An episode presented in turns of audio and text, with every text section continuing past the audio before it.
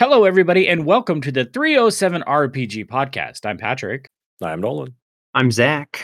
Good morning, fellas. How are we doing this week? Uh, Doing good. we're, we're here. I think everybody's healthy. We just got some more snow, so lots of shoveling. Yeah. Yeah, I think we all have been healthy now, which is really nice. So, yesterday I took part in a jackalope jump. Are you guys familiar with this? No. I am, but maybe you should explain it anyways. So, a jackalope jump is a mini version of a polar bear leap. Instead of going out to a frozen lake and jumping in, uh, it's usually set up for something like Special Olympics. Mhm. and we encourage these these Special Olympic athletes to jump into a cold pool that was set up the night before. So my fire department has always hosted this jackalope jump, at least as long as I've been a part of it. And usually when I'm when it comes around, I'm either at work or out of town. Well, this year I had no excuse. so yesterday I went up to the fire department. We had, we got the the pool set up the night before, and I went up there and I tell you what, the water was warmer than the air temperature, which isn't saying much. Ooh. I think the, the water temperature was right around 38 degrees and the air temperature was like 23 degrees. Ooh. Oh, wow. So we all took turns. I think there was over a hundred people who jumped in the pool. So every one of us took turns jumping Nice. in and getting out as fast as we could. I tell you, I did not warm up until late last night when I was buried under blankets and I was still, I just felt this constant edge of chill. Like my Yeah. feet were cold all day long. I texted one of the guys last night about 10 o'clock. I'm like, dude, this is bullshit. I'm still cold. He goes, yeah, I just took a scalding hot shower and I'm finally starting to warm up. You ever have to take an ice bath?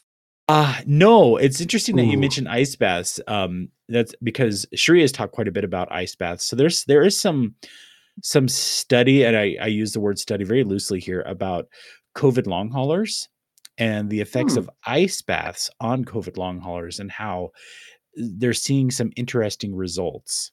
Because it's kind of like a reset for your system.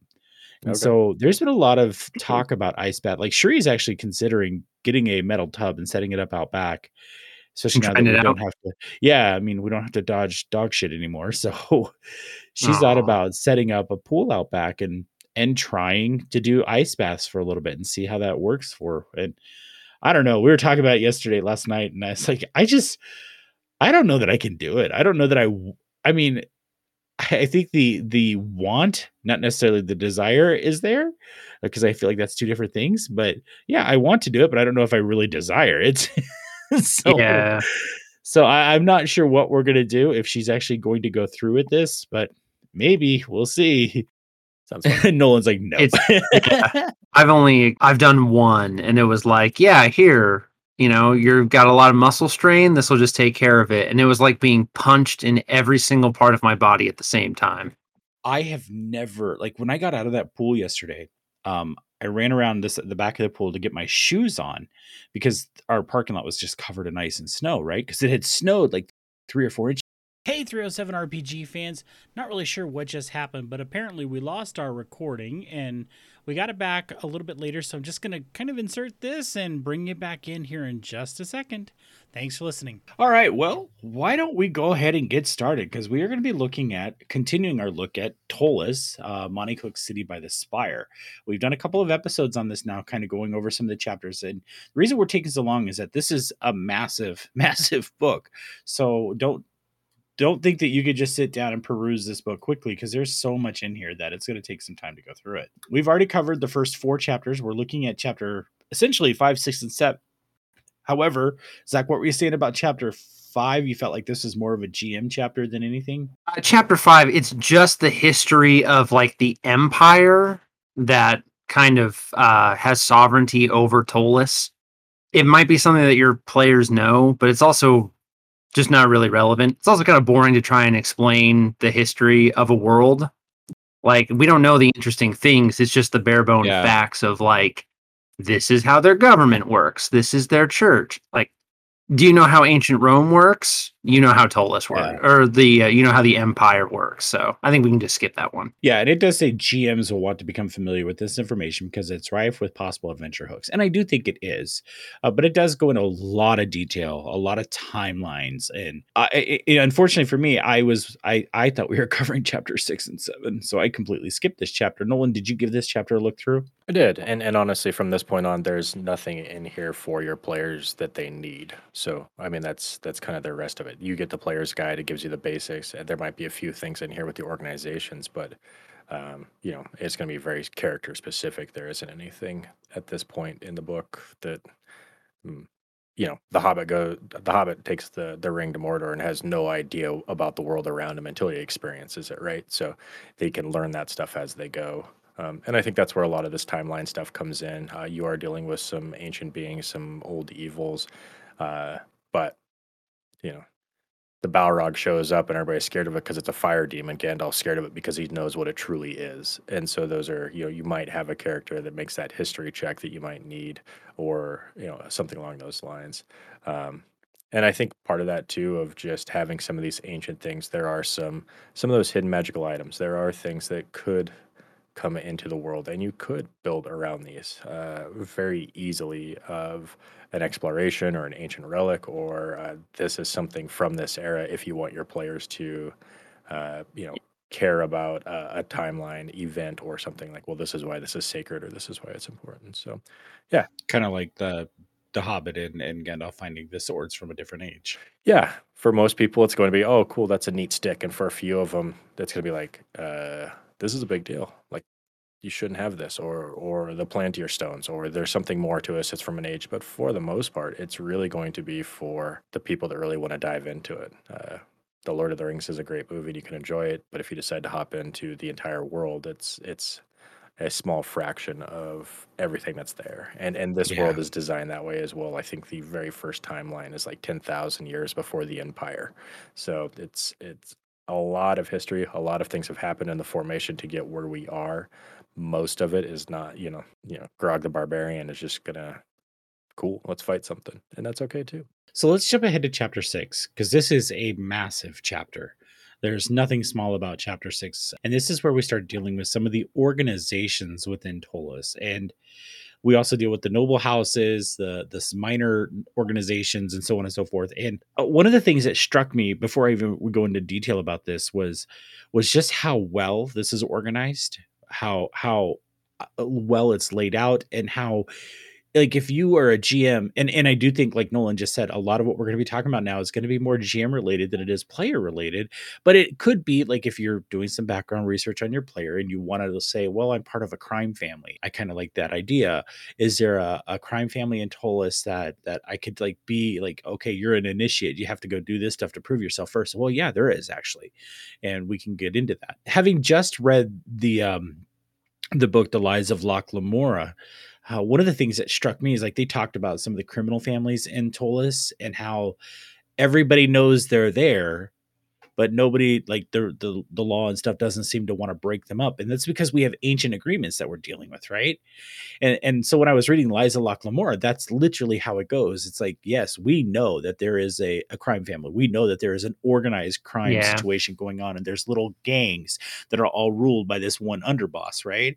and that underboss has an agreement with the noble class don't fuck with the nobles and we'll leave you alone and so i got that i got that feeling from this and i thought it was i thought it was i actually really enjoyed this chapter i thought it was really neat but it is so gm specific It is. It's it's very well designed, very well laid out. There's always, I mean, this is more book specific, but there's always the information like as it is right there in the center of the page. But they've left enough room on the wings for them to apply supplemental information. Sometimes information that's out of the world, like, hey, here's what you can use to uh, influence your players. And then here's where you should go if you want more information, page whatever. Uh, like, I'm just right yeah, the amount of work that went into this book is staggering since it's, you know, 800 pages long, but the individual work on every single page is also quite striking. I, I love the sidebars. Mhm. The sidebars are so great. They're so rich with information or saying, okay, you want to know about uh check out Palestine page 44, check out the Kingstone on page 93, you know, things like that.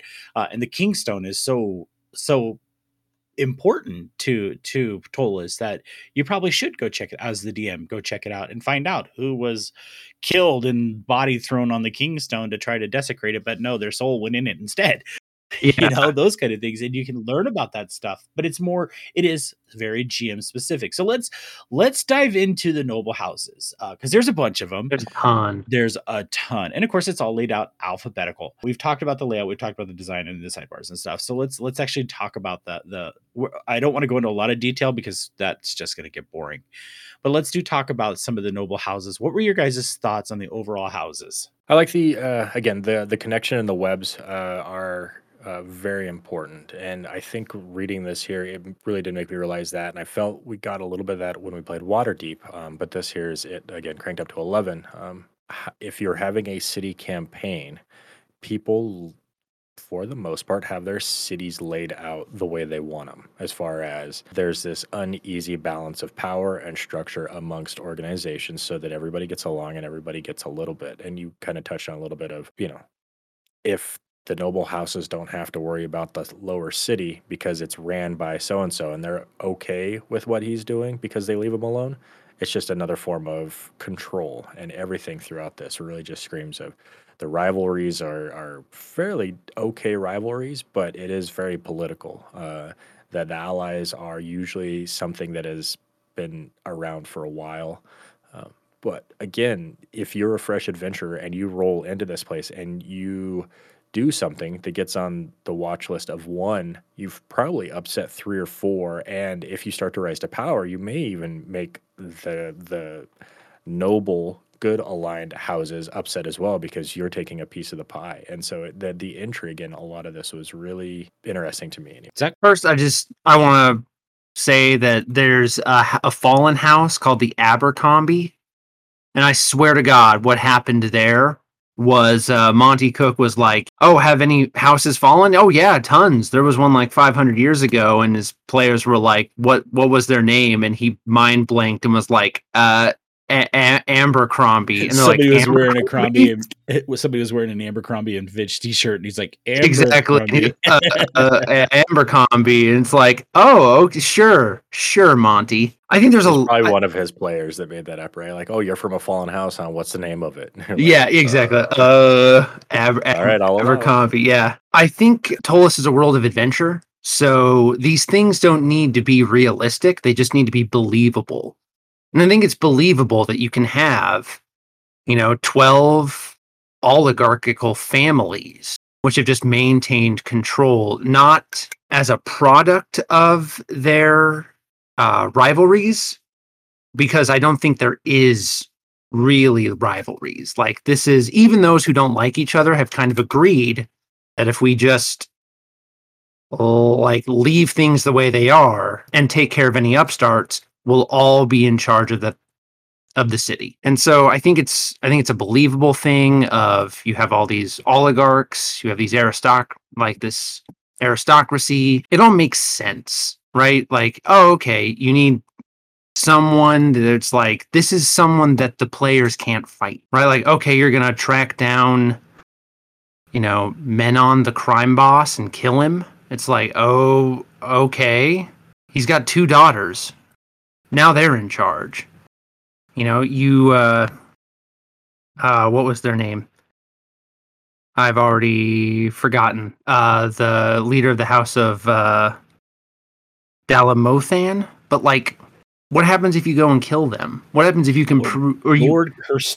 Lord Hurstel, what if you prove that he's, you know, had his uh hand in the cookie jar and that he's been stealing like from the city for for thousands of years because he's For- actually a dragon. Because he's actually a dragon, right? Like what if you prove that and you go and fight him? It doesn't matter.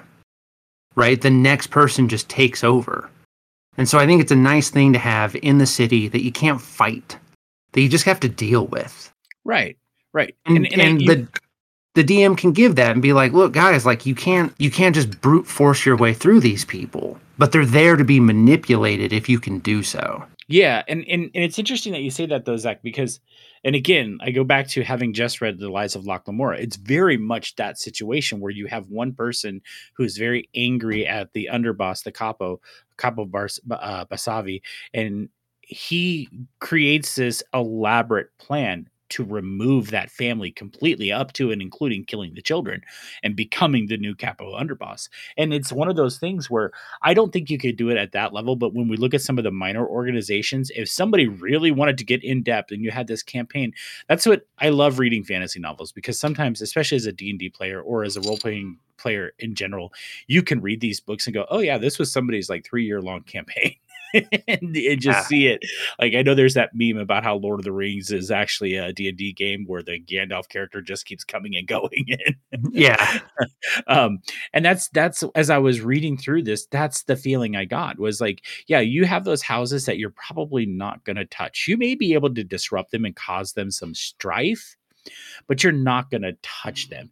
And when you look at things like House Dallimothan and like like I love the section on the other members of House Dallimothan. It's like, yeah, Great Aunt Claren is actually an ancient silver dragon. Yeah, so you piss off you piss off maybe you fucked with one of her kids and next thing you know, you have an ancient silver dragon trying to kill you. you know, yeah. you're not really going to do anything, but you can cause them some strife and some issues. Um, so I thought that was really. I also think that's where if you read, you know, you read those books and you or you have those good tales, it's usually that chaos of something major that's not supposed to happen that leads to the epic story, right? Uh, yes. The, the, very opening part of uh, Pathfinder, uh, the second game, uh, a demons uh, uh, show up and the ancient silver dragon transforms to fight, and the leader of the demons decapitates it, and everybody's like, "Oh, oh shit!" Like, like that's not oh. supposed to happen. You know what I mean? It really like this is the tone of like, okay, we are under siege from demons, and our best, th- you know, there's nobody left. You know, I mean, it's it's the Avengers are gone. Who's next up? You know, type situation. Or again, like that. There, uh, this isn't supposed to happen. This guy runs the streets and it, the third or fourth house in Menzoberranzan wipes out, you know, the number one seed, there's this power vacuum. Or one of the shadow magics went wrong and it wiped out an entire house. I mean, those are the things that make those stories really good because it's like, you know, uh, White House Down is one of those things of it's a it's a fun ride of an action thing, right? Because that doesn't happen that's what makes it a weird or crazy or ridiculous story. And so I think those are these here, each one of these, like you could grab one of them and, and, build an entire campaign about the fact that maybe you were manipulated to help, but they finally have the pieces they need. There's an ancient piece of something from the timetable that they're ready to tip the scales, and the future of Ptolus is going to be forever different because of this moment. Uh, and and they talk about I think like anybody above tenth level is is kind of a person of importance or influence or power, and and there are opportunities there that people will probably seek you out at some point. Right. You've gotten far enough that you can't you can't just be left alone to keep doing what you're doing. You need to be under somebody's wing or er, control. So I, I, there are a lot of like really neat houses where you probably wouldn't see half of these in a campaign. You might briefly mention them. You might meet some of their members, but for the most part, you could you could grab two of them and have an entire campaign. And by the end of it, maybe your crew is you know the replacement of this one. And everybody's like okay you know you now have the inn the tavern and uh, when we come calling you're one of us you know? Yeah. Yeah absolutely. Um, and maybe you don't join the full like the the bigger houses because although so I was thinking about House uh Khatru, K H A T R U Khatru. Um, like this is a very militant order, right? And like the leader of this is usually the leader of the Order of Iron Might. And and this is I thought it was interesting. Like, uh, what if like if you're a level ten character and, and you're a fighter, you you more than likely you know you've developed this character enough that you have some skills as a fighter, and it could have attracted the the the attention of the Order of Iron Might, and next thing you know, you become a, a minor player in this army of of the fan, the House Khatru. And yeah, just like you said, Nolan. I mean, eventually you're going to get noticed, and eventually the House may come calling and say, hmm, "We'd like to talk to you." So I think it's important that the DM, the GM, whatever you want to call it, knows these houses and knows how these things work, because that could add just another level of intrigue or interesting uh, point to your campaigns. And I think when you have those higher, uh, you know, like Wheel of Time, right? You don't know that you met somebody from the noble house and there's some sort of connection there, or you like them, or friends, and all of a sudden, yeah, by the way, my mom's the queen of, or the leader of this, or, you know, it happens to be so and so. And you're like, oh crap, what did we do? You know, like, you know you didn't mean to get involved because you don't know who you're dealing with. So Yeah, you didn't realize that Thom Merrilin actually had an affair with the queen. Right. Yep. Oh, Tom. oh, Tom. I'm I'm still like I I I I I love the fact that I'm rereading Eye of the World right now after 30 years and it still holds up. It's still a fantastic book. Mhm. Anyway, that, that was a segue. Let's get back on topic. Damn it, Nolan. Well, I mean, I, I think it is though. I mean, if you if you have those things, these here are a lot of opportunities for some randomness and craziness. These things are going around or going on around your players, and for the most part, early on, you're probably going to not catch their eye because there's adventures every single day. But eventually, uh, eventually, somebody will take notice of your characters if they get to a certain point or a certain level, good or bad. Uh, it, it will be handy to have a couple of these in your back pocket to pull out. And this is laid out really well. The hierarchies are there. Uh, you get a lot of good stats on these people, and a lot of them, I mean, they got there for a reason. I mean, many of the people of these houses are archmages. Um, several several laundry lists of magical items that they've obtained over time. Uh, and so, yeah, they it's it's interesting to see the power. Like, oh, you think you're strong? You're not this kind of strong yet. It's interesting. Like I love that the, there's a table where it talks about the house rivalries and alliances, right? And that's again something that a GM can look at and say, okay, you guys have caught the eye of House Nagel. Well, you didn't realize it. Now that you have favor with House Nagel, House Sater is kind of irritated with you, and maybe they had their eye on you first, and they feel like they've been, you know, cut under by House Nagel, and and a DM can totally use that to push a story along maybe it's just a minor sub you know segue of of a side story because a couple people couldn't show up and you still want to play so you do this little minor thing and then bring everybody back together but there's really and that's what i love about this kind of stuff is like it you're able to look at this and go okay house shaver allies are Akachu and Shoal, enemies are Vladaam. How do I make that work? And what can I do to to help this story along, kind of thing? And I think having, uh, again, building your own allies of these, you know, I think will help because there are times where there is something going on that you're going to need, you know, investigating a, a mystery or, and you're going to have to uh, rely on these alliances. So uh, there is tons of opportunity for players to have. I know you have that section on your character sheet. Very rarely does it get filled out very far in in a lot of stuff because they die or you move on. Well, you're in the city and you're going to be in the city. There's nowhere else to go. Yep. So making those connections. Um, and again, uh, like I said, I, I think we had played through some of that in Waterdeep, uh, being a part of the alliances, and and I know for me, I really enjoyed it. And so seeing instead of four or five, there's 50 pages of Yeah. uh, of organizations here. See, and that's what got me about Waterdeep. Waterdeep, I think Waterdeep wanted to be this book. I really do. I think Waterdeep, and I think, and I think that's where D and D should probably go back and say we really should create. And I know they've done it for other editions. Let's create source books, not just books that are stories. Let's create a source book. Here is the book of Waterdeep. Let's get into it. Let's dig deep into this this massive city that a DM can grab and look at and just create a whole story around it. And I think Ptolus sets the example that Wizards of the Coast, and we know a lot of the writers who worked on this book have worked for, or work still do work for Wizards of the Coast.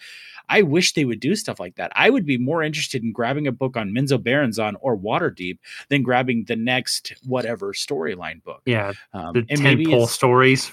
yeah where it feels like they just kind of throw it all together real quick and and i mean we've been critical of d&d books before but i think they could do something really cool with something like this and maybe at the end there is a little okay here's waterdeep here's you know 200 pages on waterdeep here's a small story that you can kick off your adventures in waterdeep with. I mean they do that with adventure league and we found the adventure league stories to be a lot more fun than some of the main storylines that they've created and i think gosh i, I really think Ptolus is a shining example of what a city book should be. In fact, I I don't want to do spoilers for anyone who hasn't played through um, Waterdeep Dragon Heist, but I also think you sh- it's been out long sh- enough. also you shouldn't. I think like some of the pitfalls for uh, Dragon Heist were that it's they wanted to have this huge sandbox of places that you can go in Waterdeep, and then the story I'm doing air quotes here. The story required certain events to happen, and their method of getting you to those points were insane. Like it's not a very well written book, and I think they should do something that like Ptolus has done instead, where there is no story here, but they've already done all the work for you. Like if you wanted to, as the DM, you could be like, "Hey guys, here's my pitch. You are defeated mercenaries. You have to get out of town. Someone will pay for your way to get to Ptolus, but then you're 10,000 gold in debt. And the guy you're in debt to is not nice. You need to find someone who will purchase your debt that you can pay off, and then you can pay it off slowly. And they're probably that- not going to be nice either, but not as not nice. They're like, this guy's going to cut off your fingers every like every week until you've paid the whole thing. But if you can get someone to buy that debt, you can pay it off slowly. And it's just be like, find someone, find someone who's rich enough to pay your debt. Well, you as the DM, you can pitch that, and you don't have to do any more work. You just have to wait for them to ask one who's rich, and then you tell them, well, there's the noble houses. Then they ask about the noble houses that you already have stats for. And then it doesn't matter who they go to, you already know everything about them. Because Ptolus has already done the work for that kind of campaign Yeah. for you. Like you can you can really just throw your players into the city and wait and see what they decide to do and know for a fact that they've already written up where they can go. You don't have to create a magic item shop. You don't have to create a bunch of noble houses and their families and their rivalries. It's all here for you. And I think that's the biggest thing for this kind of sandbox experience is that the DM doesn't have like that's so much work for a DM. It's so much work to make a city. They've done it.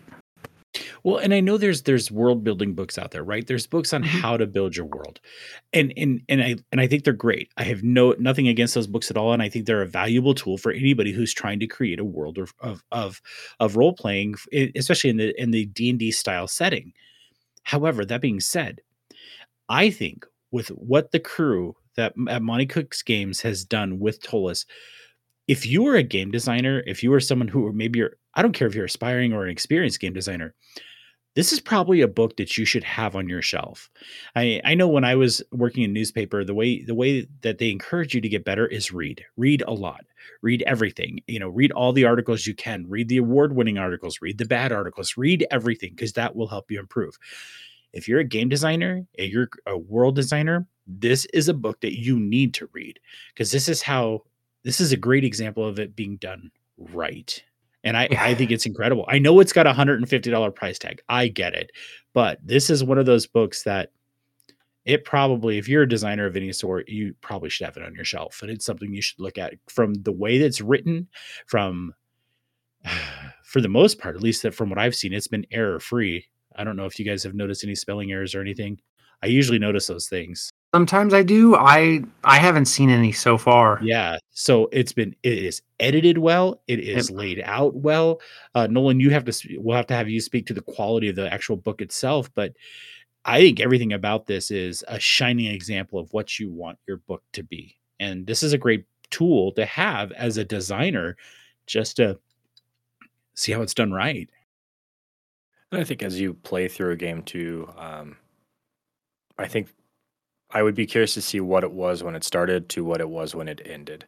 And Mhm. I, I always imagine my world building when I'm trying to tell a tale is kind of like that circle spiral that starts a little small, and then as my players branch out, it, it kind of goes out. Well, usually it kind of gets a little bit bigger, and then everybody's like moved on, right? And it just kind of takes a little off to the north, and you start another small circle, and you don't ever get there. Well, you can't leave Ptolus, and so it's one of those things of like, you know, You don't spiral just keeps to. getting bigger. Okay, well, we're gonna go three blocks extra this way, and you know, Monte's got to be like, okay, well, well, you've moved into.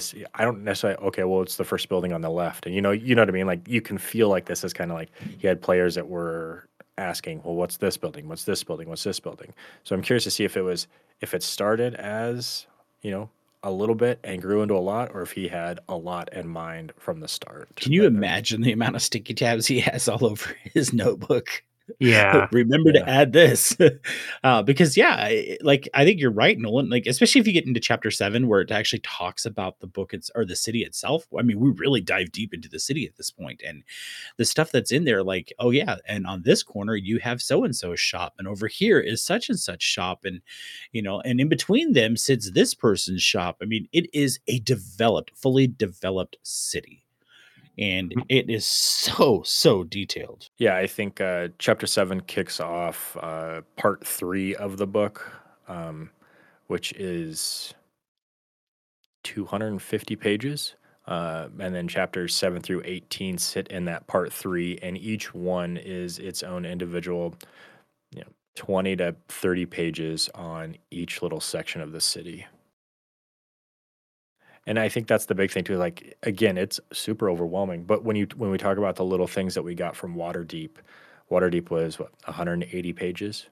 I mean, you know, this thing here is 250 pages of just each quadrant of the city. And and I think that's the that's the area of getting the cliff notes versus the hyper detail. And I think it'll be different for everybody. Again, you're not going to necessarily need every single one of these.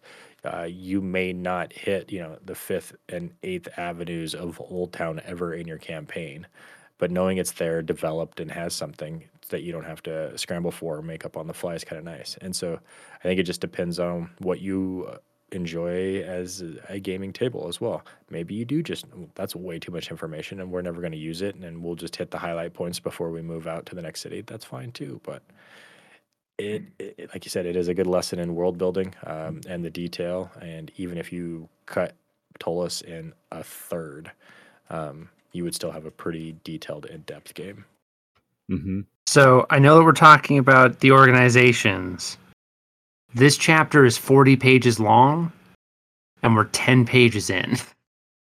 yeah Like that's how in Yeah. that's really how in depth this is. Just the noble houses are that important.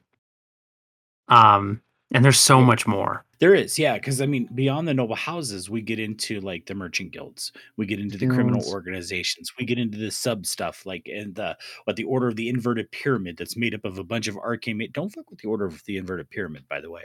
Just don't do No. it.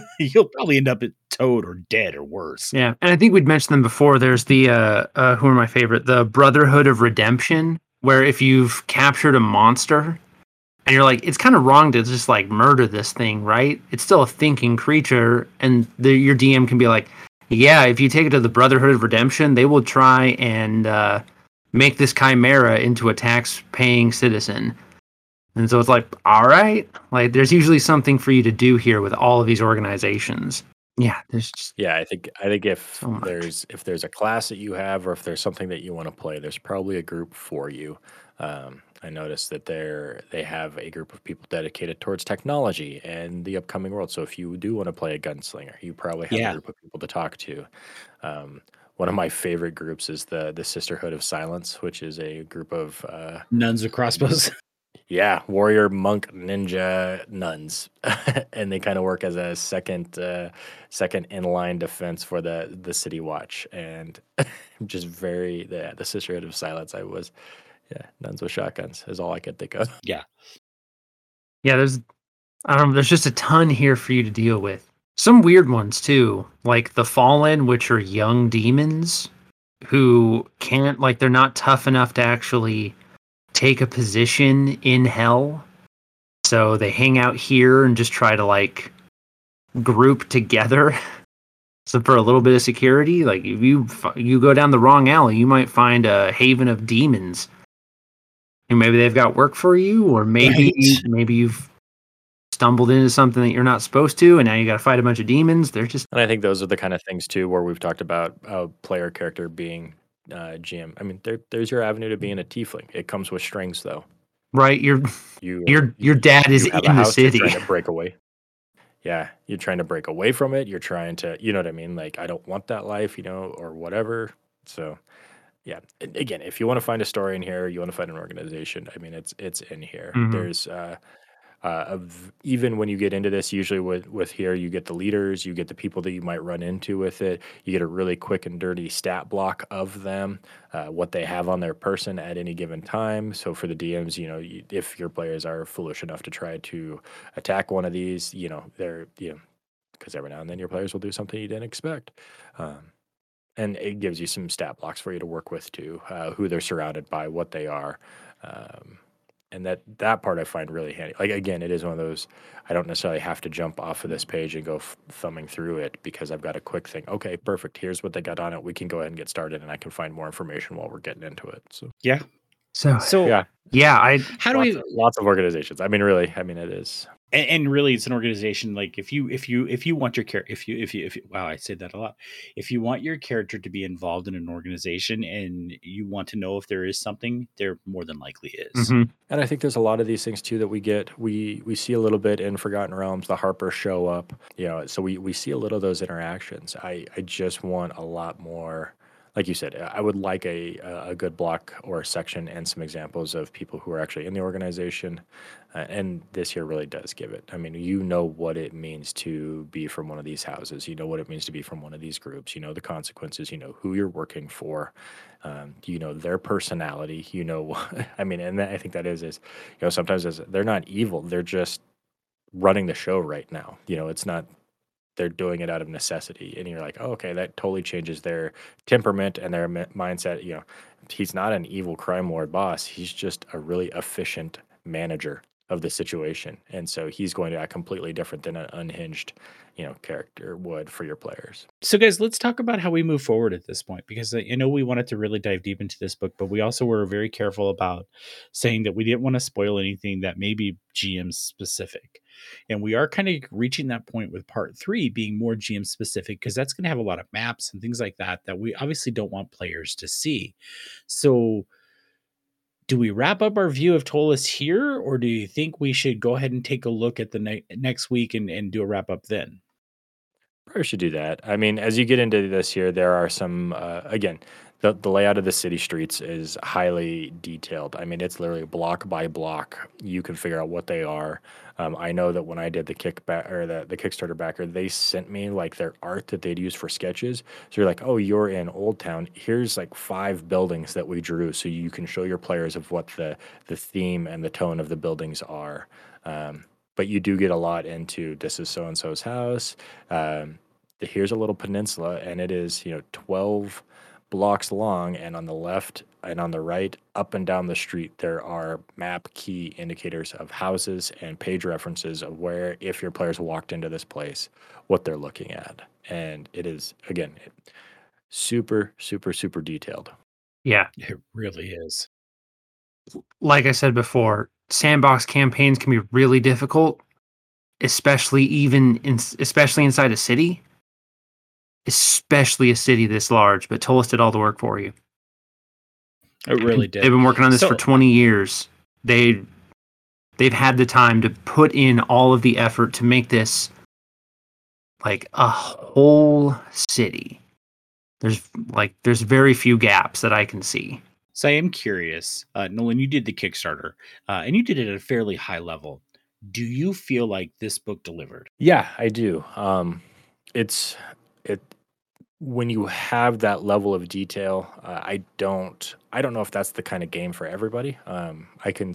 I think back through games that I've played, DM, the people I'm playing with now and in the past, and you run into people that are just going to devour this and can't get enough.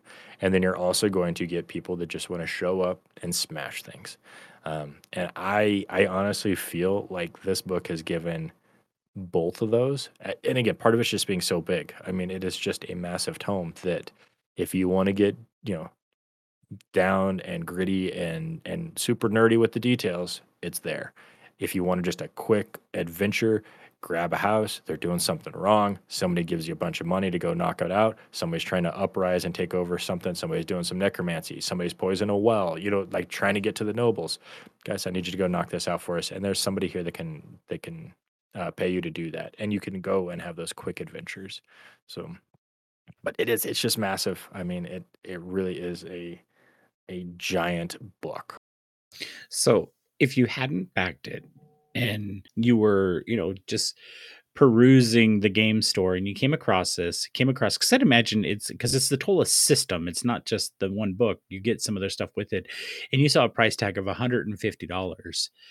Do you think you would think it's worth it then? So as well, and I think part of the reason that I backed it to begin with is I have I have found a lot of the the Forgotten Realms fifth edition stuff very lacking. I I like crunch to a point where nobody gives a rip. Uh, at any given time, you know, we can sit at my our table um, and somebody can say something like, "Well, no, actually, I'm from this northern hemisphere of such and such," and everybody's like, "I don't give a shit, dude." And like for me, I'm like, "Yeah, no, it's my character," you know. But it's just one of those things of like, I feel like that has been lacking. I feel like a lot of stuff is hurry up and get through. Um, I also feel like a lot of their stuff wasn't high end. You know, we're done playing by level 12, and I wanted something that, um, something I could sit in and play for a while. And a lot of that has to do with watching just some of the the world building of even like Critical Role. Um, they don't stay low level forever. They grow up, they tell a huge story, it ramps up, it builds, and they get into some high end stuff that's really cool. Petering out at level 12 and going on when I feel like you're kind of just starting to get into the power level. You're just starting to get into your own as a character. You finally got a few magical items that do some things that really kind of add and enhance your character and the campaign's over. So when I saw that it was a high level campaign, uh, one with tons of detail where you could be from a place that, you know, has all those details, uh, for me, it was something that filled a gap of what I feel like I've been missing in uh, what I was getting from Forgotten Realms. And that's just a high level play with a lot of detail um, versus in a city. I mean, some of my favorite campaigns have been in the city. Uh, I've enjoyed Waterdeep. We made that place feel alive. Um, the characters, not necessarily the, the story was a little bit weird, but when we've done different things with Adventure League and they're dealing with the cities, those have been good. Like some of the murder mysteries and the doppelgangers and, and that stuff that we played through was fantastic when we were dealing with the demon invasion. Uh, when we went down to Chult, I enjoyed it being in the town and, and the raptor races or whatever that we did there. Uh, I enjoy the cities feeling alive because it gives you something to maybe want to go home to at the end of the day. Like, let's get back to town. We were going to go see some people. You know, it, it helps the world feel alive. Being out in the middle of a jungle with not knowing anything and everything's trying to kill you, like, there's a sense of survival, and that's kind of scary. But I don't know. It's the people in the world that make it kind of interesting. And I think we find different ways of making little bonds with them. Even even when we did the uh, the northern campaign with the the Iceland, uh, I had more fun having the kobolds and our caravan and going between the cities delivering goods and working as that kind of stuff than I did a lot of the mystery and the, and the spectacle stuff because it was like I don't know, making people's lives better or helping out or carving your niche and becoming useful in a society is is is a struggle if you're a, a creature on the run. And so anyway, it filled a lot of gaps for me. I liked it. It hit home for what I was looking for. It's a classic. Uh, it is kind of the the old tome of what started 3.5, and I love that system. I love that world. It influenced my life, and so nostalgia kicked in. I went for it, and then it filled in a lot of gaps of what I was missing in the modern era. So there's my 25 yard view and 55 cents instead of two cents. Zach, what about you? I mean, as someone who did not back the Kickstarter, but you've had the, the luxury of being able to sort through it and look it over, um, w- would this be a book that you'd be willing to spend $150 on? I don't know. I'm, I'm not trying to cop out. I honestly don't know. Um, I think it's. I I honestly think it's one thing to spend twenty bucks on Mörk Borg. It's one thing to spend even even fifty dollars on Waterdeep Dragon Heist, which you shouldn't do it is it really is another thing to spend $150 on this on this book. Um, and right now you might not get it for a while. Very true. That said pdf doesn't cost 150 bucks. If this is something that you're really interested i think having the book the tome it's huge. Like there's something to be said about that. I do like having books. I like my signed books and if you're interested in that, $150, that's not so bad. But if you just wanted to play in Ptolus, I think a PDF is a better way. No, I think you're probably right. But I, I'm I'm like you, and I know Nolan's very similar in the same way until he has to move. We I think we all like books, right? Yeah. It is books are there, there's something about holding that book and flipping through it. And I think you absolutely get the weight, pun intended, of Ptolus when you see how massive that book is, Mhm. and then you start flipping through it. There's you just don't get the gravity of it when you're flipping through a PDF No. as well as you do with like a great example you know we're talking about i uh the wheel of time books right now um i've kind of decided i want to try to collect all the original uh, Mhm. hardbacks in original art doesn't Yeah. necessarily mean first editions but hardback and original art uh and i'm reading eye of the world on my kindle right or on my uh, ipad right now and i have a couple of the other books sitting next to it and it's it's a different feel when you look at the books and you realize they're you know this thick compared to your tiny little ipad as you're Mm. flipping through the page there's there's something about it and I I do this for a living. All Yes, do. research has shown that reading on a screen is so much more difficult and so much more of a hassle than reading with a book in your hand. Whatever Well, it is, tell you- maybe it's because of how kids learn to read.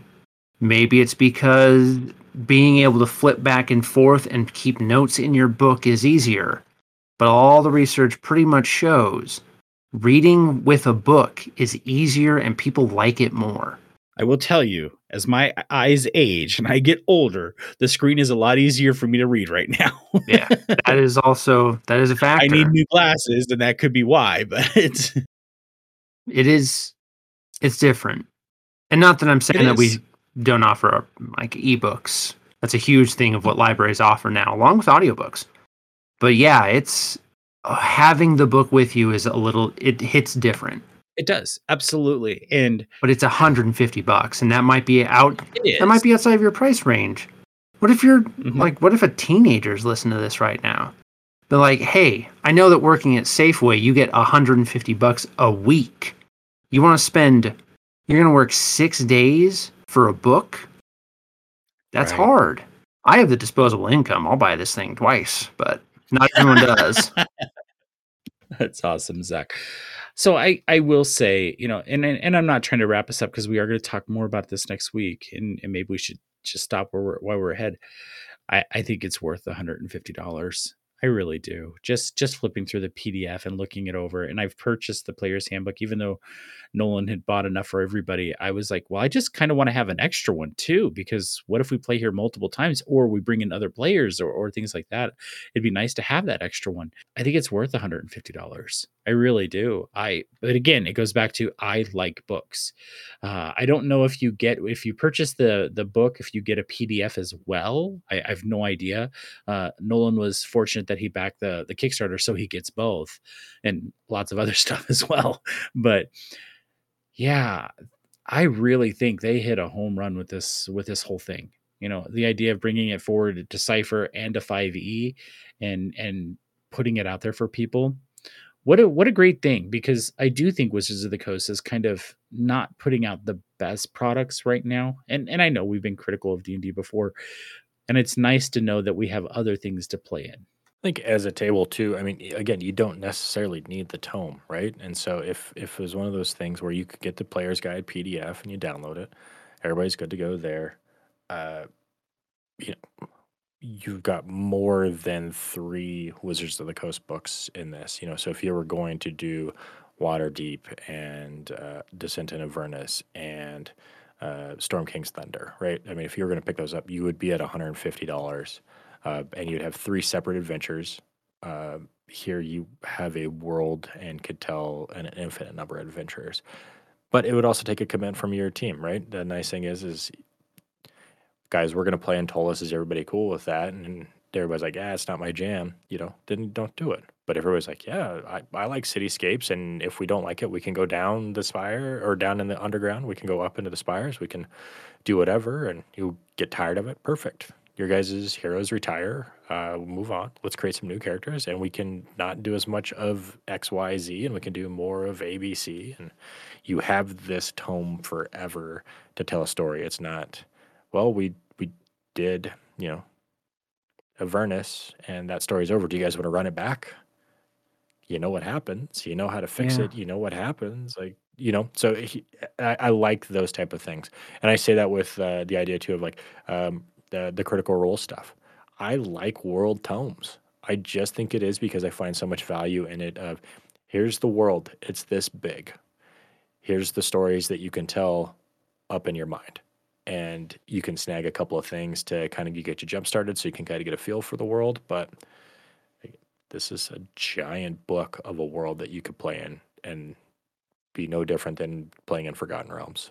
So it's kind of like buying the PHB, the DMG, and the, the Monster Manual, yep. right? Once you get started, you're good to go. And that's how I feel with Ptolus.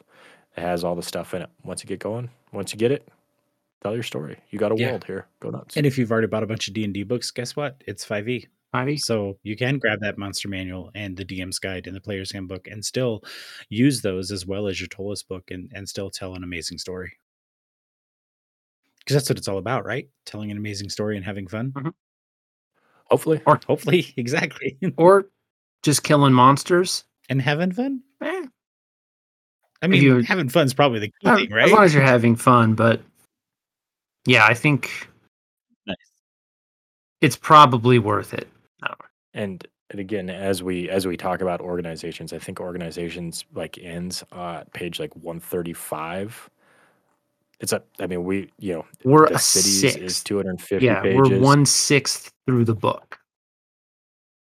The entire tail end of uh, the six hundreds of this book end up talking about like spells and monsters that you're going to run into in this world. There's going to be a whole list of magical items that you've probably never seen before. Um, and again, there are Ptolus only spells. Uh, there and they're super common. I mean, I think that's another thing about it. I like high magic. I'm used to 3.5. Almost everything was magical. It was like we've when you got to the plus five shocking bursting, you know, Vorpal sword, you were like, we finally made it. Now it's like, it's plus two. Are you serious? Oh, it's to hit and damage. There's no fluff. There's no flavor. So I like magical items. They've got pages of it. And I do mean pages. So Control pages. The t- technology is in there. Chaos tech is in there. Monsters are. I mean, really, it's it's kind of a again one stop spot. You want to be in Ptolus, you can do it. You can take any game, any monster. You can probably convert it over. There's an excuse for it to be there. Have a good story. Let's figure it out. The demons messed up and accidentally summoned you from wherever the hell you're from. Guess what? Here you are. Yeah and it's got Todd Lockwood art all through it, which is amazing. Yeah. yeah, it's it's it's it's a huge book. I think there's a huge value in it. Seven hundred some odd pages is is pretty good value. Yep. I feel. If you like that sort of thing. Yep. So we'll do a wrap up next week. We'll go more into detail about what our our final thoughts are and things like that next week, and then we'll look at what we're going to be doing next. I'm not sure what it is going to be yet, but we'll figure it out. And uh, yeah, we'll just go from there. So that's going to be it for this week, guys. Unless you have any final thoughts. Stay healthy. Stay safe. Stay healthy. Stay safe. All right, everybody. That is it for this week. Thank you so much for listening. We will see you next time. Bye, everyone. Bye.